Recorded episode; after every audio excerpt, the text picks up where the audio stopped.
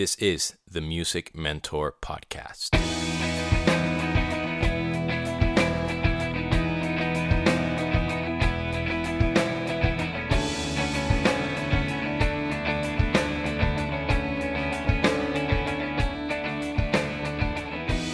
What is up, girls and boys, ladies and gentlemen? This is Demian, your host of the Music Mentor Podcast, and welcome to episode number 144. Now, as promised by me and potentially dreaded by you, I am bringing you the second and final part of the episode that uh, I started last week regarding releasing my very first single ever. And on that previous episode, I spoke about what I did and I also spoke about why I did it. And I mean the song, the conception of the song, and the release of the song. This week, however, I'm only going to focus on the how, and I'm going to split it into three tracks. Track number one, I want to talk about the actual instrument and how I composed it. Track number two is going to be about how I recorded it. And track number three is going to talk about, or I'm going to talk about how I released it in the sort of back end of things. But before we get started, as usual, I want to give a shout out to the companies that I endorse Zildjian Cymbals, Vater Drumsticks, LP Percussion, Gibraltar Hardware, Evans Drumheads, Cympad Accessories, Ultimate Ears in ear monitors. And by the way, stay tuned to the end of the episode because I have a very special announcement regarding Ultimate Ears. And last but not least, Nirvana Handpans. So that's exactly where I want to start on track one my dear friend Jay over at Nirvana Handpans is a master builder and creates the most beautiful handpans, and they're just so inspiring and so well built and reliable and durable, and they're just magnificent. And the craftsmanship behind each and every single one of these instruments is so inspiring, and it's just so overwhelm- overwhelmingly incredible to just put your hands on this instrument and it, they just sing. And it's absolutely magnificent. And i'm so thankful for the attention to detail the the amount of work that he's put in to perfecting his craft. And it's just one of those things where the instrument has inspired me a lot. And i'm convinced that if it hadn't been for his craftsmanship again and for his attention to detail i would have never been in this situation where i'm creating music with this particular beautiful instrument and try to spread the the the sort of culture and the the word about it. Um, not that it needs my help, but it definitely feels great having a very distinct instrument and having something to share, like a, a beautiful secret. So when it came to the composition of it, and I don't know much about the instrument itself, I just know rhythms in almost like traditional rhythms and other percussion instruments like congas or frame drums and things like that. And I just tried applying them without any sorts any sorts of inspiration when it comes to the melody at first. When I started creating newer songs, I have a much more solidified and a much more intention in terms of harmony and melody. But this very first song, the one song that I'm telling you about that the the, the song that started it all, "Chasing Shibuya," um, came from a just straight up rhythmic thing where I had no idea about melody and I just played it and it came out. And yes, I started tweaking it as I went along, but that was literally how it was composed. I sat in front of a beautiful instrument and I just started hitting stuff in some rhythm that I felt compelled to. And I can't explain to you more than that. I literally just came up with it. And that's how the song was created. But then, in terms of the arrangement and all that stuff, that is when I needed help because I wasn't positive that I knew what I was doing or how I was doing it. And at some point, I got to the point, uh, sorry to be redundant, that I knew what I wanted song structure wise. So I called my dear friend Leo from Serenity West and Sound Factory Studios here in LA, which are some of my favorite studios on the planet. And I went in and I had a day at the studio where I spent a few hours trying different mics. And um, I was able to record and track, and I did a few passes of, through the song, which was really, really nerve wracking because I hadn't picked tempos, I hadn't picked anything. It was just like this impulsive thing that I felt I had to do. And that same day, I recorded uh, a Haim tribute a song, by the way, or a Haim cover, I should say, in form of a tribute.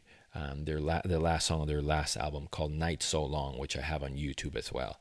And I recorded a bunch of stuff, and oddly enough, that's what the session was for. I wanted to record that and get it on video, and then I just had this other idea that I wanted to lay down, and that ended up being the source of everything. So I recorded the song and I needed to comp it and pick out the best takes and so on and so forth. And I sent it over to my, my friend Chase, and he ended up arranging it differently and adding drum beats and adding a bass line and stuff like that that I originally and admittedly didn't really think about. I, I had a very narrow version and vision of it all, and he helped me expand it. So it came from the idea that I had to go into the studio and getting the best sounds possible to again remaining on that second track for now the the sort of producing part of it where I we try to tweak sounds and stuff like that and that was a really really interesting part as well because when I recorded drums or percussion in the past although I'm thinking about the song when I'm hearing it back or I'm thinking about the song when I'm recording it, but when I'm hearing it back, I'm focused on me and what I did and being super meticulous about my parts. And it's different when you write the song or when I write the song because I'm thinking about other things. I'm instantly thinking about this feeling and this vibe, and that I, I got somewhat similar feelings when it came to drumming. And of course, I want to want people to feel something. I want this, the artist especially to feel a certain way. But it was so different hearing something back that I had composed that had to do with melody, with a storyline, had to do with memories, had to do with a vision that I had, and sometimes I, you can't express it. And that's one of the things that was so magical for me and why I felt this need to release it. It was because everything felt like it fit and it was so perfect. And I'm not saying it's a perfect song. I'm not saying it was perfectly recorded. I'm not say, saying it was perfectly conceived. But there was something about it that was very natural and organic. And even though I'm a foreigner when it comes to the actual instrument, because I'm I'm a rookie with it, it was it made all the sense in the world. So that's one of the beautiful things about music that it can defy logic, it can defy rules, it can defy you know genres it can define you know, any sort of uh, trends and stuff like that and it was just a very very cool thing that i never in a million years thought i would even experience. Now the third and last track as it relates to the how i released the song has to do with what i always thought it was kind of intimidating and boring and lame which was the actual back end of stuff, the publishing thing, going to you know websites and reading stuff and applying for things and that was just so uninteresting to me. And even though it still is not something that I enjoy, I saw it as part of the process. And I asked around. I didn't know what to do. So I asked a few friends and they recommended a few different things, but I also ultimately ended up doing a lot of research on my on my own. So the first thing is, you know, I basically went on YouTube and I started figuring out what or how to get my song on Spotify, basically. And they, the three alternatives that came up were TuneCore, CD Baby, and DistroKid and I decided to go with the latter. I decided to go to with DistroKid for several reasons, and I encourage you to do your own research and find out what's best for you. But that's what I chose, and DistroKid. You know, you you you have to apply and you have to pay, and you have to do a couple of certain things that will eventually allow you to have your music out there on numerous very, very, very numerous online platforms. But there was another aspect of it almost before that that has to do with protecting your you know your copyrights and your publishing and all that stuff. So I joined BMI and I read, of course, about BMI and ASCAP, and I realized I had joined BMI many many years ago, and I had an account. So it was one of those things that I had forgotten about, and I went online. I went to BMI, and it asked me to log in, and I was like, "Oh, whoa! I already have this info, or I already have this, you know, membership," and I did. So that was almost like I wasn't even aware that I had done it. And so those were the sort of two boring quote unquote aspects of it that were always intimidating.